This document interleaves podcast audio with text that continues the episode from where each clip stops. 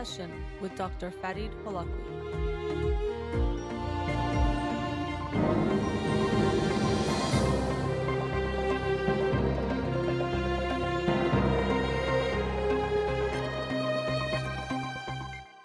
Good evening and welcome to In Session. I'm your host, Dr. Farid Holakwi, and I'll be with you for the next hour here on Radio Hamra. Studio number to call in 310 441 555. I'm a licensed clinical psychologist, so you can call with any questions related to clinical psychology, including any emotional or psychological issues, parenting issues, and relationship issues as well. Uh, you can also follow me on Twitter or Instagram or like my page on Facebook to get updates on the show or suggest topics for the program. And the shows are uploaded at the end of each week to my SoundCloud page and podcast on iTunes. Again, our studio number 310 441 0555. Before I begin with the summary for the book of the week from this past week, I'll announce the book of the week for this week. It is The Body Keeps the Score by Bessel van der Kolk. The Body Keeps the Score Brain, Mind, and Body in the Healing of Trauma. And I'd heard a lot about this book, um, talking about trauma and how even sometimes when we can't remember the trauma or we think it's not affecting us, our body still keeps the score, as the title implies. Even our brain can, or the way we respond to things, um, can show that we've been affected by the trauma. And I'd heard a lot about this book, and I got to start it today and look forward to reading it and sharing it with you on next Monday's show. But let's get to the book of the week for this week. It is Grit by Angela Duckworth The Power of Passion and Perseverance. And this was also another book I'd heard a lot about or seen it talked about in other books. Um, this concept of grit and how uh, we might think of talent as being the most important thing when it comes to being successful in a particular field. But really, what we find and what she has found in other people who have studied successful people and what differentiates people who do well from those who do not, it's that that natural ability and that talent actually does not take you very far. Really, it's the hard work that makes a difference. And she uh, came up with this term, or she didn't come up with it, but she describes grit as passion and perseverance based on the interviews that she's conducted. And um, she's even come up with a grit scale where you can measure how much grit you have. And in this book, she talks about what grit is, but also how you can develop it. Because thankfully, unlike natural inborn talent, uh, grit is something you can develop. So it's not that you have the amount of grit that you have once you're born and it can't change. It's something you can work on to improve. And she talks about that in the book. Now, to begin with this idea of talent, we're very often um, distracted by it. I think that's one of the titles of the chapters in the book, Distracted by Talent. And most people actually, if you ask them, they'll say hard work is more important than talent. About two thirds of people will say that. So a lot of times we outwardly recognize that. However, they've done some research, and what they found is that even though people will declare that they prefer talent, or sorry, they prefer hard work over talent, when they, for example, are asked to judge a musical performance, even people who are experts in the field of music, they'll judge the musician who is the more naturally talented one as performing better than the one that's the hard working one, even if it's the same piece, showing that actually, even though we think we might think we prefer hard work, when it comes down to it, we actually can prefer the natural, the talented one. We think that's more important. And in the book, she actually shared a quote from Nietzsche or some ideas from Nietzsche that I thought were really interesting about how we prefer this idea of the natural genius or talented ones who are just born with the skills and the ability. And Nietzsche says that our vanity, our self love, promotes the cult of genius.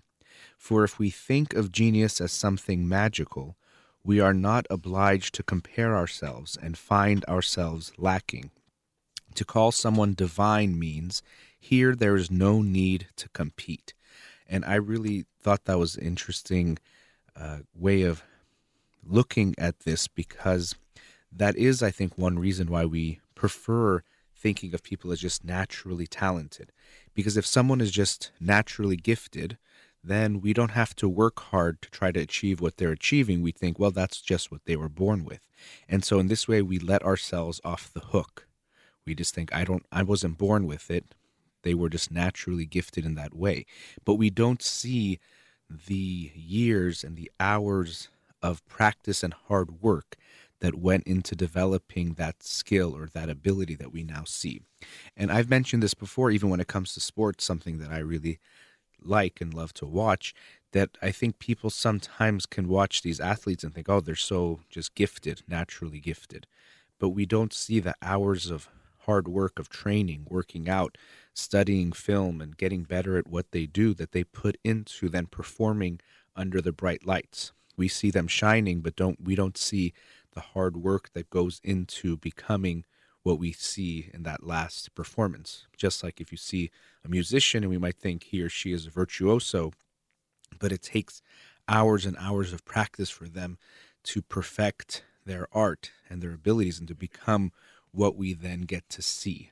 And so we have to make sure we don't buy into this idea that it's about talent, but really recognize it's more about hard work uh, this idea of grit that she talks about in this book is a combination of passion and perseverance. So um, the perseverance is being resilient and hardworking, and the passion is that people that have grit they know in a very deep way what they want, that they want to get better at something, to become good at what they do.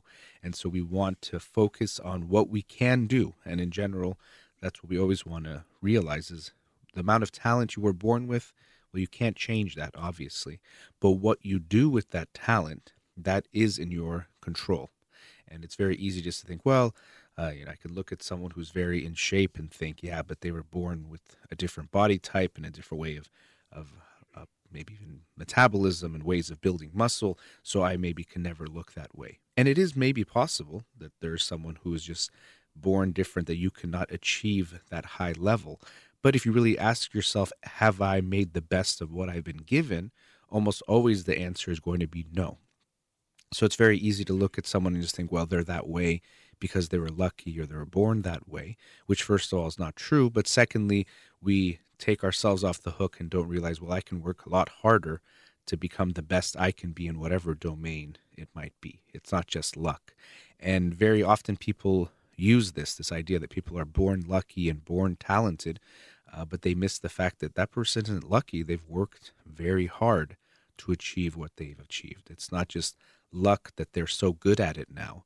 You've missed the hours and hours of practice, of hard work, of pushing themselves when it was difficult, of struggling through things to keep growing that that person has gone through. And we don't want to lose sight of that because that's missing uh, the bigger picture of what's going on.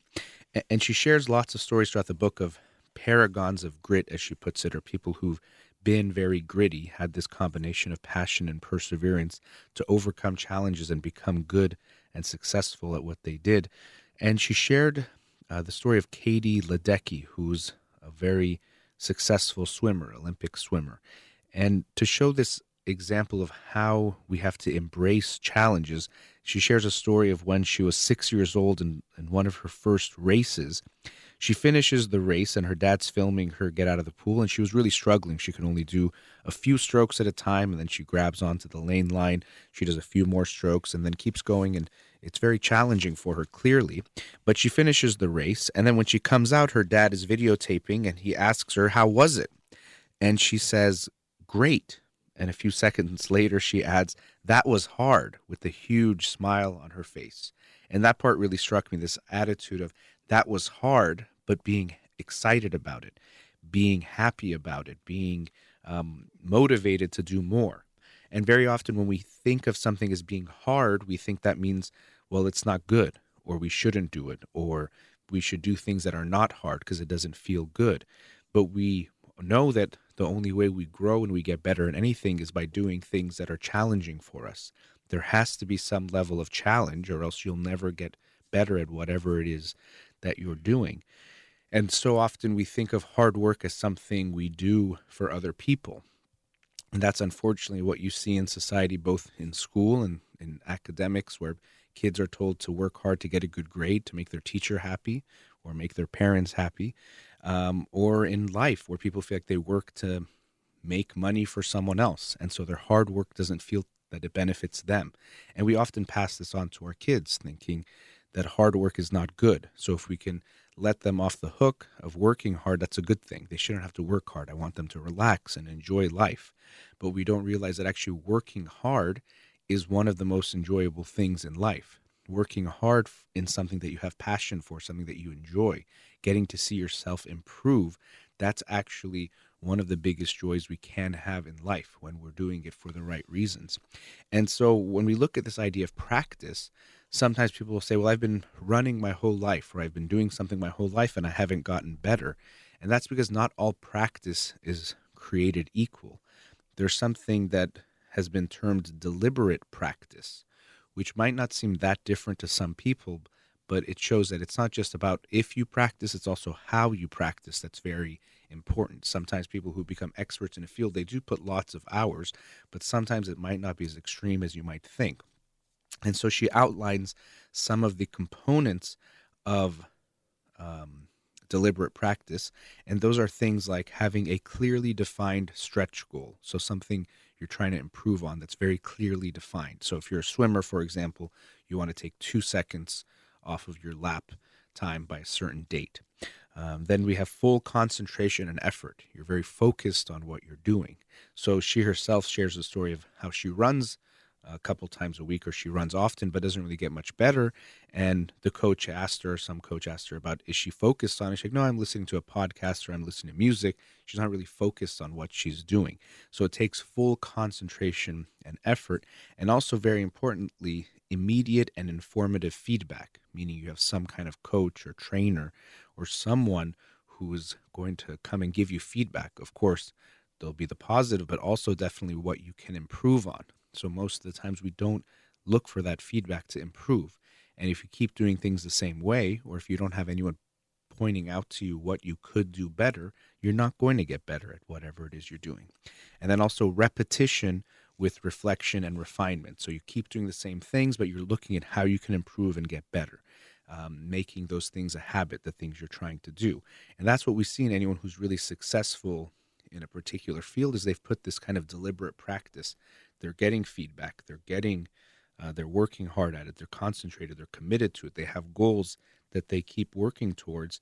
Without that, you're not going to get better, even if you put hours and hours into what you're doing. So it's not just about if you practice, it's how you practice. And you want to make sure you do what they call deliberate practice. Another interesting chapter was on parenting for grit.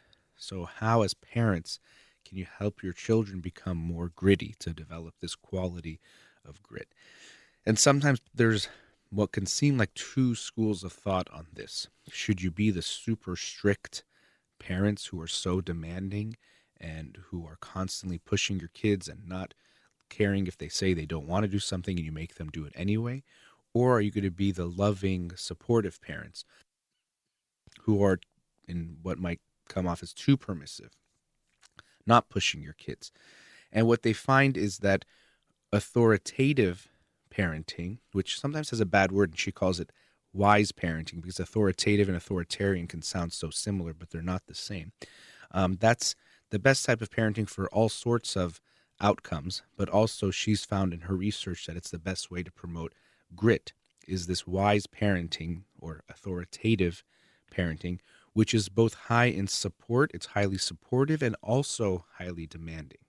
And that's the best combination. So it doesn't have to be either super strict and harsh or super loving but permissive and let them do whatever they want. You can be supportive yet demanding.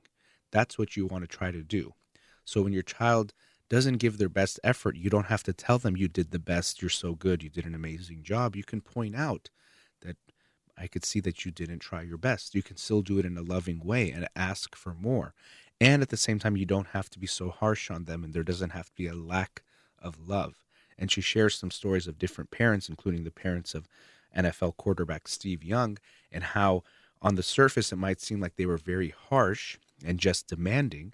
But when you look a little deeper and see what they did with their kids, including Steve, who became a very successful NFL quarterback, that you see that they were also very supportive and sensitive and noticed him and what he was going through. Uh, and so we can see that this authoritative parenting, which she calls wise parenting, which is high on support and highly demanding, is the best way to parent your kids in a lot of ways, including how to improve their grit, this quality that she talks about in the book. And she does talk about grit throughout the book, while at the same time, at the end of the book, saying that grit is not the only thing that matters. A lot of times when you read a book, it becomes very focused on a certain uh, characteristic or concept that they're talking about, and they can make it seem like that's the only thing that matters in life. And she makes it very clear that that's not the only thing that matters. Yes, grit can be very important in creating success in certain things, but it's not the only thing that matters. But it is an important quality. And I think we would get a lot out of recognizing that if we find um, this quality of passion and perseverance, that combination, and we have this grit, it will help us in all areas of our life, including even our relationships, our love lives. Um, she talks about that a bit in the book, while at the same time recognizing that when we hear this word grit, it can make us think that no matter what, you have to persevere, no matter what, push through. So even if you're in a bad job, you have to push through or even if you're in a bad relationship, you could be in a very toxic relationship and you might have this feeling that, well, if I have grit, that means no matter what, I can't give up on it. But very often we have to be wise and recognize that giving up on the right things is actually the best thing we can do.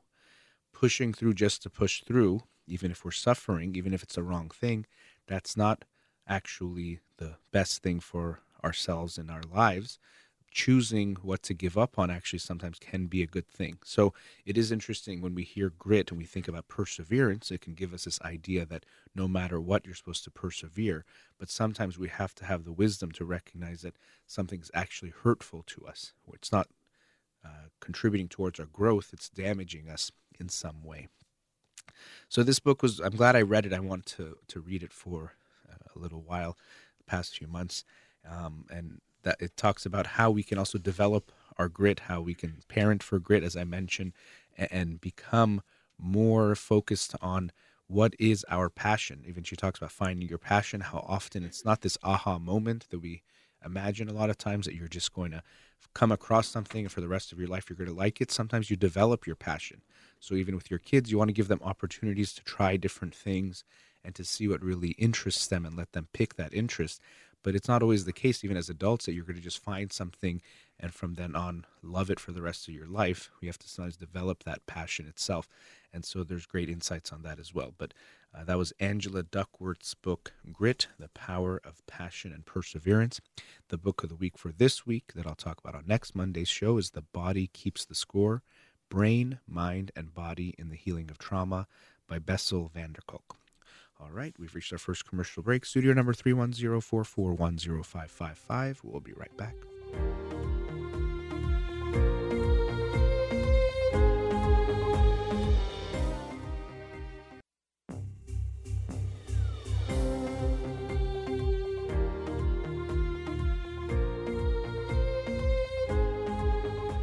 Welcome back.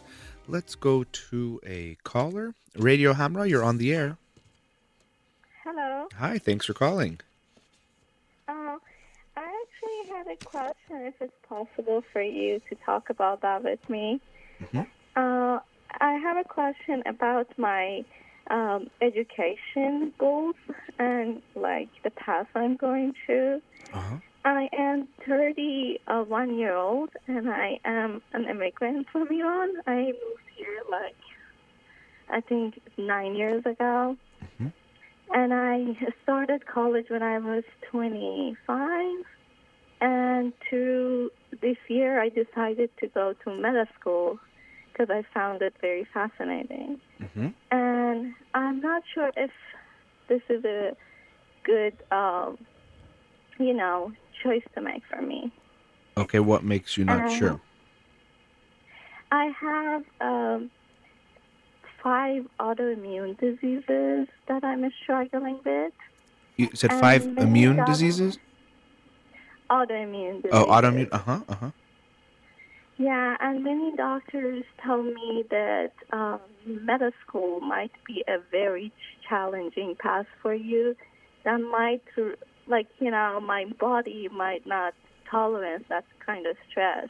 Hmm. But I feel like this is what I really want to do. And also, my age is my concern. hmm And I'm very confused, and I was hoping if you can give me some advice.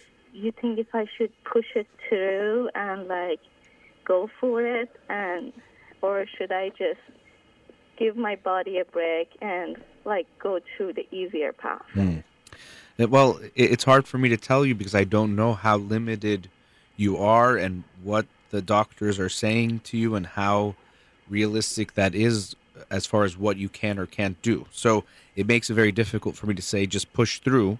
I know I was just ta- in- talking a, a book about grit, about perseverance and passion, um, and it seems like you're passionate about medicine and you want to persevere, but I, I really don't know how realistic it is what you're saying to do.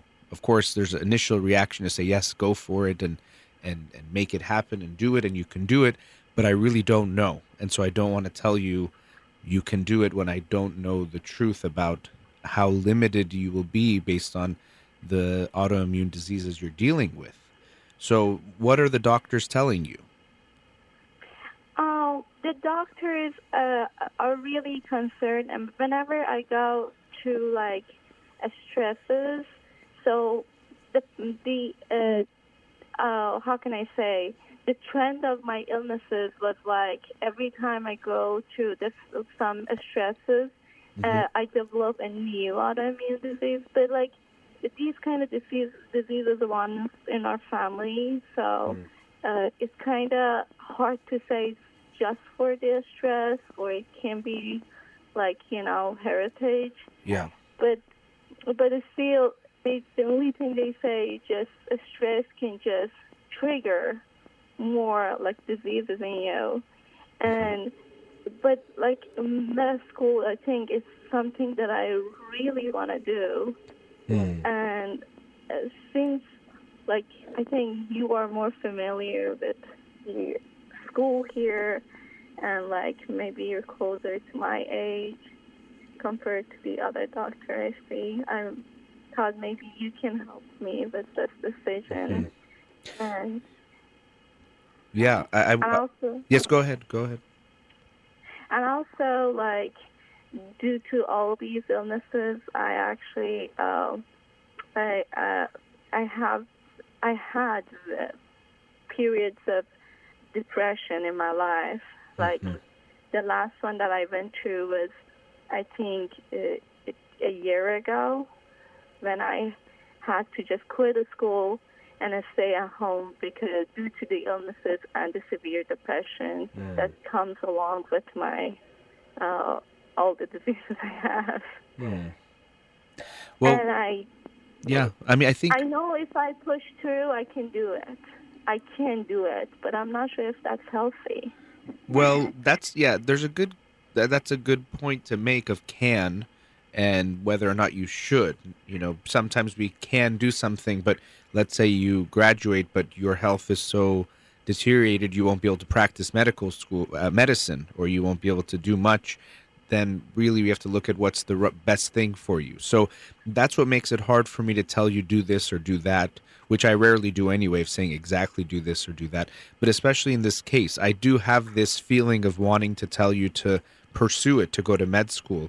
But because I really don't know, and of course, medical school, just getting into medical school is a very stressful process. And then med school is a very stressful process. And on top of the schooling, the boards and exams you have to pass. And then if you want to do a specialization, residency is very, very stressful, especially usually time wise uh, even though they've tried to make things better because before they were working people unfair hours or things that were unhealthy it's going to be very stressful. And so i don't know if the best thing for you to do is to go all the way to med school or if there's another path within medicine where you will still feel like you are fulfilling your passion in some way but doing it in a way that will be more realistic for you. That's that's the hard thing. Have you thought about other avenues within medicine as well?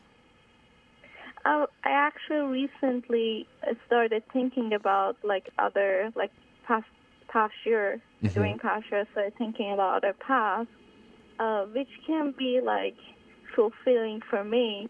But I know if I don't go to middle school, some part of me will always feel like, you know, something that I could do, and I didn't do it because I was afraid, and I feel like a failure if I don't do that Well, because I'm.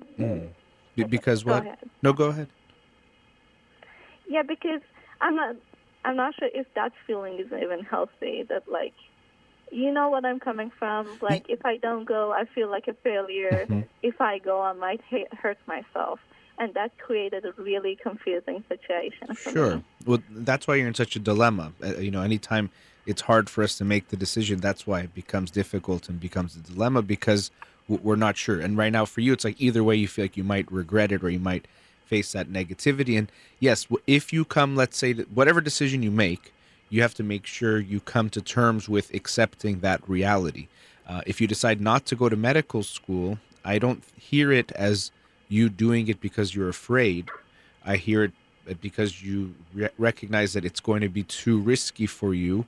And even when I hear you say, I can do it, um, it's like someone saying, I can finish this race, but at the end, my legs will have to be amputated. And maybe for them, it's going to be so meaningful they do it. But then if they can never walk again, maybe it's not worth going and finishing that race. So I don't know how extreme it is for you. When you mentioned the depression that came about recently, also, again, medical school will almost definitely be more stressful than what you've experienced in school so far. So that's what makes it hard for me to say just go for it. Now, you can go for it to see if you can do it and then uh, pursue some other option. And I think if you decide not to pursue it, to me, that doesn't sound like failure at all. It sounds like, re- unfortunately, it is a little unfair that you have these diseases you're dealing with that do limit you in some way realistically. Now, it doesn't mean limits you from everything or that you can't do it, but it does create some limitations. And you have to be realistic with those limitations as well. And I don't want to sound like the doctor saying you can't do it because I don't know. But I want you to make the decision not just based on, well, if I don't do it, I'm a failure, so I have to do it, because it's much more complex than that. Exactly. And do you have any like suggestions? Like, because I'm a very goal-oriented person, and as I said, and I oh, if I, for example, in a school, if I don't get a grade that I put my mind and my heart to it, it just it feel I feel like I'm a stupid person. Do you have any suggestion to overcome that kind of feeling? Well, yeah, there's definitely a perfectionism in what you're describing, and a very all or nothing way, black and white, that either you get a great I've score. Yeah. told hmm. that I'm a black and white person. Yeah, and that's that's I think why it's either you go to med school or you're a failure, or you're saying either you get a very high A or you're stupid or you're you know worse than that, and that's a big problem, and that's coming from this place of self-esteem. And even in this book, Grit, she talks about how people who have grit they always have hope, and the idea is that even when you have a setback, it doesn't mean you're stupid or dumb or a loser or a failure or any of those things. It means you have to work harder or you have to do something different. But you're taking things very much as uh, describing you and defining you. So if you get one bad test, that means somehow you're not good or you're bad or you're stupid or not smart or everything else. Where it's that it's not those things. It's probably you didn't study hard enough or maybe something else was going on. You were nervous during the test or who knows what, but you make it very much a blanket statement about you. And that black and white thinking, that perfectionism is going to make it very difficult. And to be honest, if you're going to go to med school with that mindset, med school is going to be very difficult and you're going to have lots of setbacks. You can't just expect con- to have constant and repeated successes. It's going to be very challenging. So, uh, this concept of grit might be good for you to look at, not just the idea of the perseverance part, but also the idea that it's about hard work and you keep on working, but not to judge yourself if you have some kind of setback or obstacle or challenge that you face. I see. Thank you so much. Sure. I, And, and I, I, it's a hard a decision. pleasure talking And to you. likewise, I'm very happy Yeah, I got to talk to you. Yeah, but I really think for me, you know, hearing you and I can't, like I said, and uh, people call and they, I understand they want guidance. I hope I guide them, but I can't usually tell them you should go to med school or not go to med school. But I, for me, what's even more important is whatever decision you make, how you think and feel about that decision. Or first, what makes you make the decision as far as the thoughts and feelings that go into that, and wherever you go from there. Because to me, whether or not you go to med school, and even that, I think because you've found med school and it's the hardest path or the most challenging and has the highest status, maybe in this field that you're looking at in the medical field, that you feel like if you don't do that, then you're a failure or you're doing something bad. And that's what I think is more concerning for me is those mindsets that you have about the decision you make and how that's going to challenge you. And deep down feeling more okay with yourself just for being you not that you have to make a certain type of achievement or you have to do something to make yourself of value. You already have value and you have to make the best decision based on your reality which is that you do have as you mentioned five autoimmune diseases that do seem to limit you and unfortunately uh, when you get more stress, it can trigger even more diseases or more flare ups in what you already are dealing with. And that does put you at a, a realistic disadvantage that you have to be aware of. But it absolutely does not mean you can't be very successful, that you can't find work that is meaningful for you, and that you can't make a big impact in the world.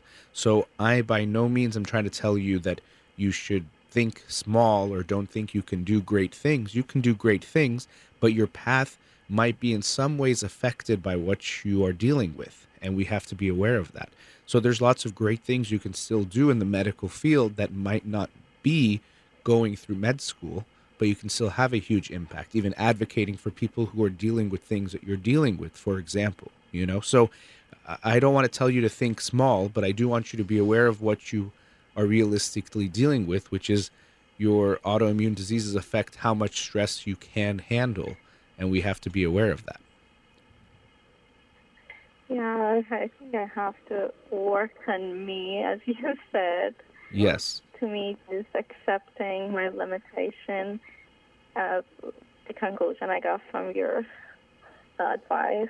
But thank you so much. It was a pleasure talking to Pleasure you. talking to you too. Oh, good. Good luck. Thank and even so I would much. Have a consider consider going to therapy to explore this a little deeper because again, it's not just about what you decide to do. I, I you- you're talking about a lot of things with the black and white thinking and the perfectionism that I, that I think is worth looking at. But thank you for calling and, and wish you the best in your decision and whatever you decide to do. Thank you so much. Have, Have a good great night. time. Take care. Bye bye. All right, going into our last commercial break. We'll be right back.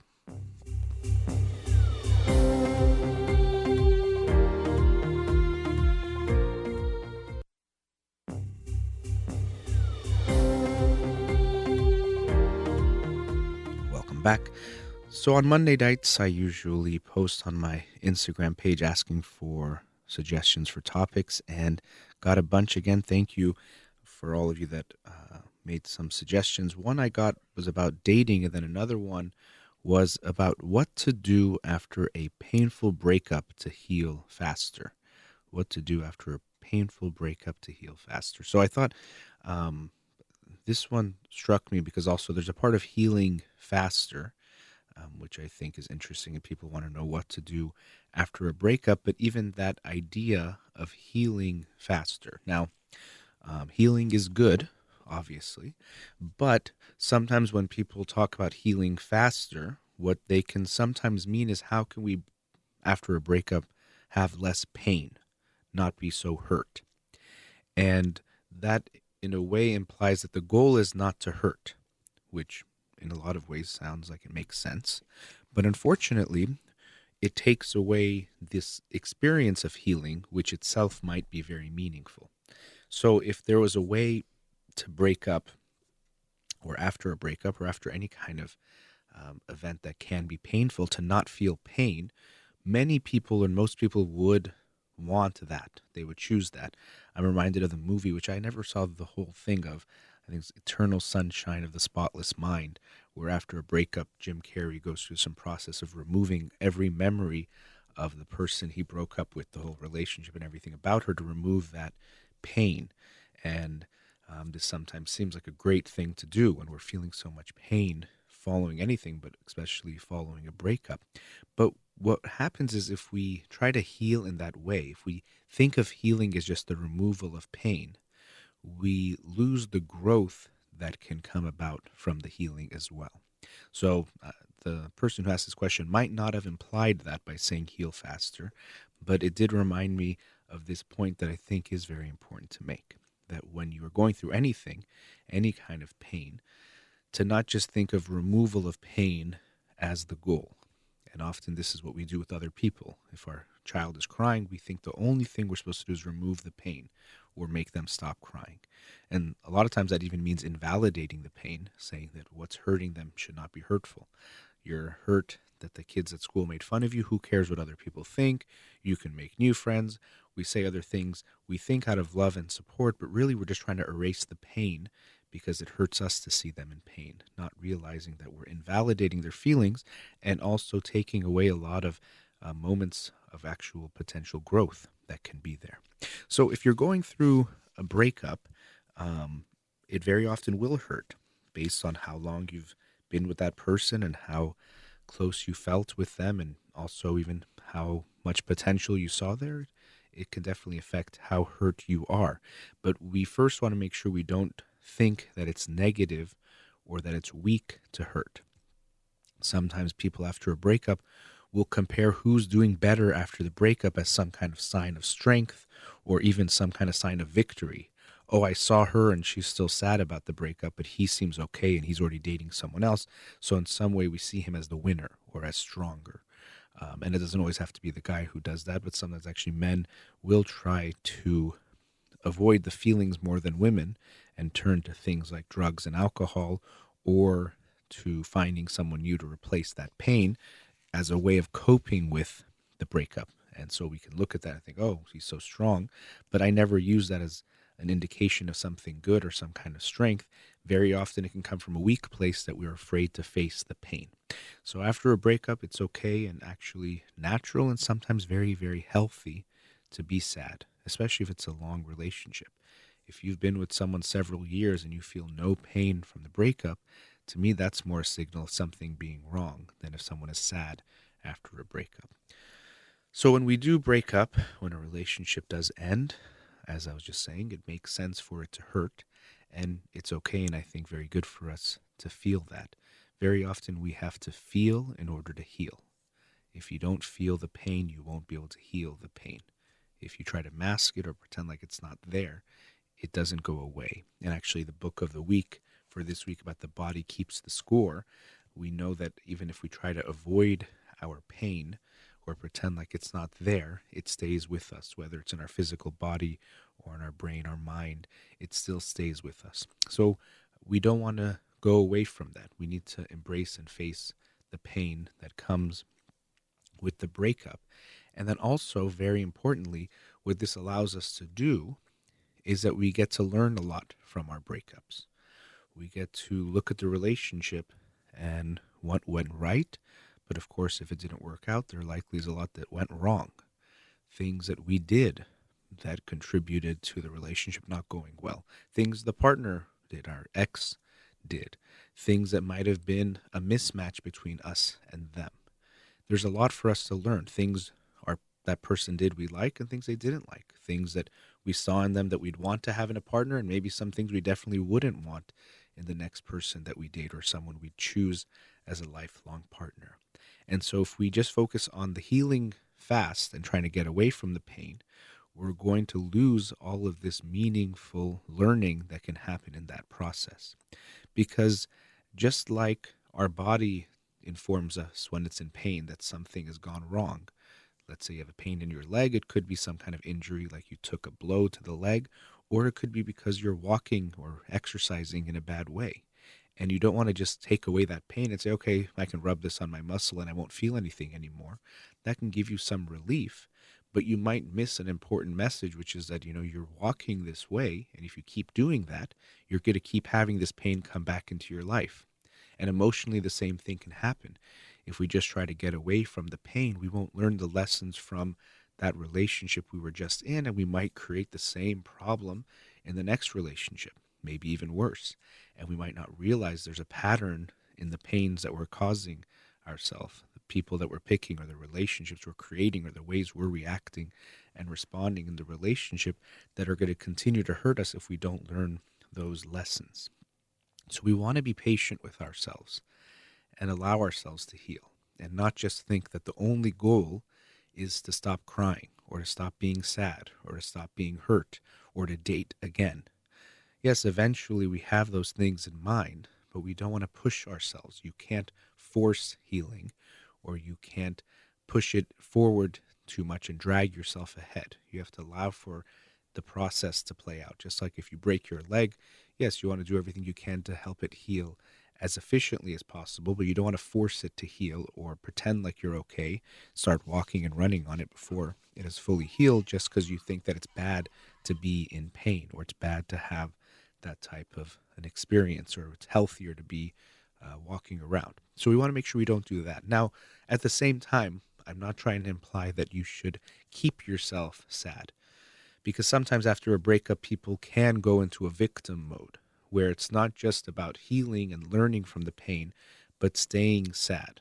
And there could be things you get from staying sad.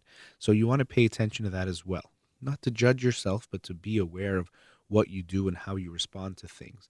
Am I keeping myself sad for some reason? Or even sometimes we can realize I recognize that I'm more sad about this than I anticipated. What else can be going on? Sometimes we're sad about previous breakups that we didn't heal. So now this one might make us feel even more. Or it could be that we actually are projecting something from our past onto that partner. They remind us so much of our father or our mother or someone. And this breakup feels even more painful because of that. So we do want to be aware of what we're feeling and how intensely we're feeling things. And sometimes it might even surprise us. And it's not about judging that and saying, well, I'm too sad about this or I'm still sad and I shouldn't be sad but it's coming from a space of curiosity and trying to understand why am I feeling this much pain? Why does it still hurt? I've gone through other breakups. Why does this one hurt more? Was it that they reminded me of someone? Was it that I was even more hopeful about this one? Was it that I opened myself up too quickly and I got so attached, maybe too soon? But we want to learn those lessons too and recognize if it hurts more than we anticipated, what might be going on. And so we don't want to stay in that victim space. And we also don't want to cope in unhealthy ways. After a breakup, especially if we're trying to get rid of the pain or if the pain feels unbearable, we might move towards unhealthy coping mechanisms. Of course, things like drugs and alcohol are commonly used, or eating in an unhealthy way is very common. You see lots of times in movies, someone goes through a breakup and they have a tub of ice cream or chocolates or other bad, unhealthy food for them, and that's what people do. And sometimes we do that. We go to what we call comfort foods because they do give a little comfort, a feeling of love. So it's understandable. We're not saying you're not going to do any of that, but we don't want to give in too much to that because it's not going to help. If you can exercise, that's great. Um, what can also be very good is talking to friends or going to therapy. If you're already in therapy, continue going, or if you'd like to go, if it was a painful enough breakup, great. But talking to friends can be great. And you want to talk to friends who help you feel better. Now, by help you feel better, I don't mean they say exactly what you want to hear every single time. Sometimes friends think they should just say what we want to hear. So if you say, yeah, she was a jerk or he was a jerk, they say, yeah, they were a jerk. And they just repeat what you say and echo it to make you feel better. You, of course, want people who are emotionally sensitive, who can allow you to feel your feelings. If you're sad, they won't tell you to stop crying, or you shouldn't be sad about this, or don't cry for him, or don't cry for her. They recognize you're going through an emotional experience, and that's okay. It's not about the other person, it's about you and the pain that you're going through. And so they give you that space. But we also want someone who, in that sensitive, loving way, can challenge us or help us see what happened because when you're in a relationship and even afterwards, we're very often blinded to a lot of what happened, what we did, what we assumed, what we didn't see in that other person that maybe was more obvious because we had our blinders on for different reasons. And it can be very helpful for a friend to help point us those things out to us. So we want to be open to their feedback and can even ask for that. That if they can, let let you know what maybe you're missing or not realizing about what happened And friends can be great for that, or family members, depending on who you have in your life. In my own life, um, there have been friends and family members I've gone to. One of them uh, is my cousin Pega. I love her very, very much, and she's a great friend, um, kind of like a sister to me, even though she's my cousin. But she's someone I really feel good talking to about lots of different things, including the pain of a breakup, because she is loving and caring, but also gives me good feedback and, and advice that helps me. So you want to find the people that help you, because sometimes people think that, well, if I have close friends, I have to tell all of them everything. And that's not always the case. You might have some friends that don't make you feel good, that don't respond in good ways to breakups or certain things. And so you'll find there's some friends you'll talk about work with and they can help, some friends that are good about dating, someone who's good after a breakup, and some that might be good for all of them, but not everyone is good good to be good for all types of conversations. And you have to protect yourself in that way. Recognize that you know what? When I talk to this friend, the way she responds doesn't make me feel better it kind of puts me in a worse place or makes me feel worse about myself. And it doesn't even seem helpful, like she points out things. So maybe it's not good for me to talk to her about my dating or breakups because it's just going to make me feel worse. So it's very good to talk to friends, but be wise about who you choose to tell what to and get what type of support from. Not all friends are going to be helpful for all types of conversations. That's very important. But to wrap up, just because I have to wrap up the show for tonight, it's to remember that when we're talking about healing, we want to recognize that healing can take time. And yes, we want to be aware of how long it's taking to heal, but we don't want to set a strict timeline that I have to be over this by a certain date because healing doesn't always go in that way. And if it's a very painful breakup and you still feel like you need help, going to therapy can be a great way to help, not just to heal, to make that pain go away, but to help you learn even more from what you've gone through. And friends can provide that as well, but with a therapist, you might be able to do it on a different or deeper level. So thank you for that post. I think it was from Reza or that suggestion, and thank you for everyone else who suggested them. I do keep them to have them in mind for future shows. So thank you again to all of those um, suggestions that were made and to everyone who made those suggestions.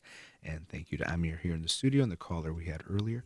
You've been listening to In Session with Dr. Farid Holakouee. Have a wonderful night.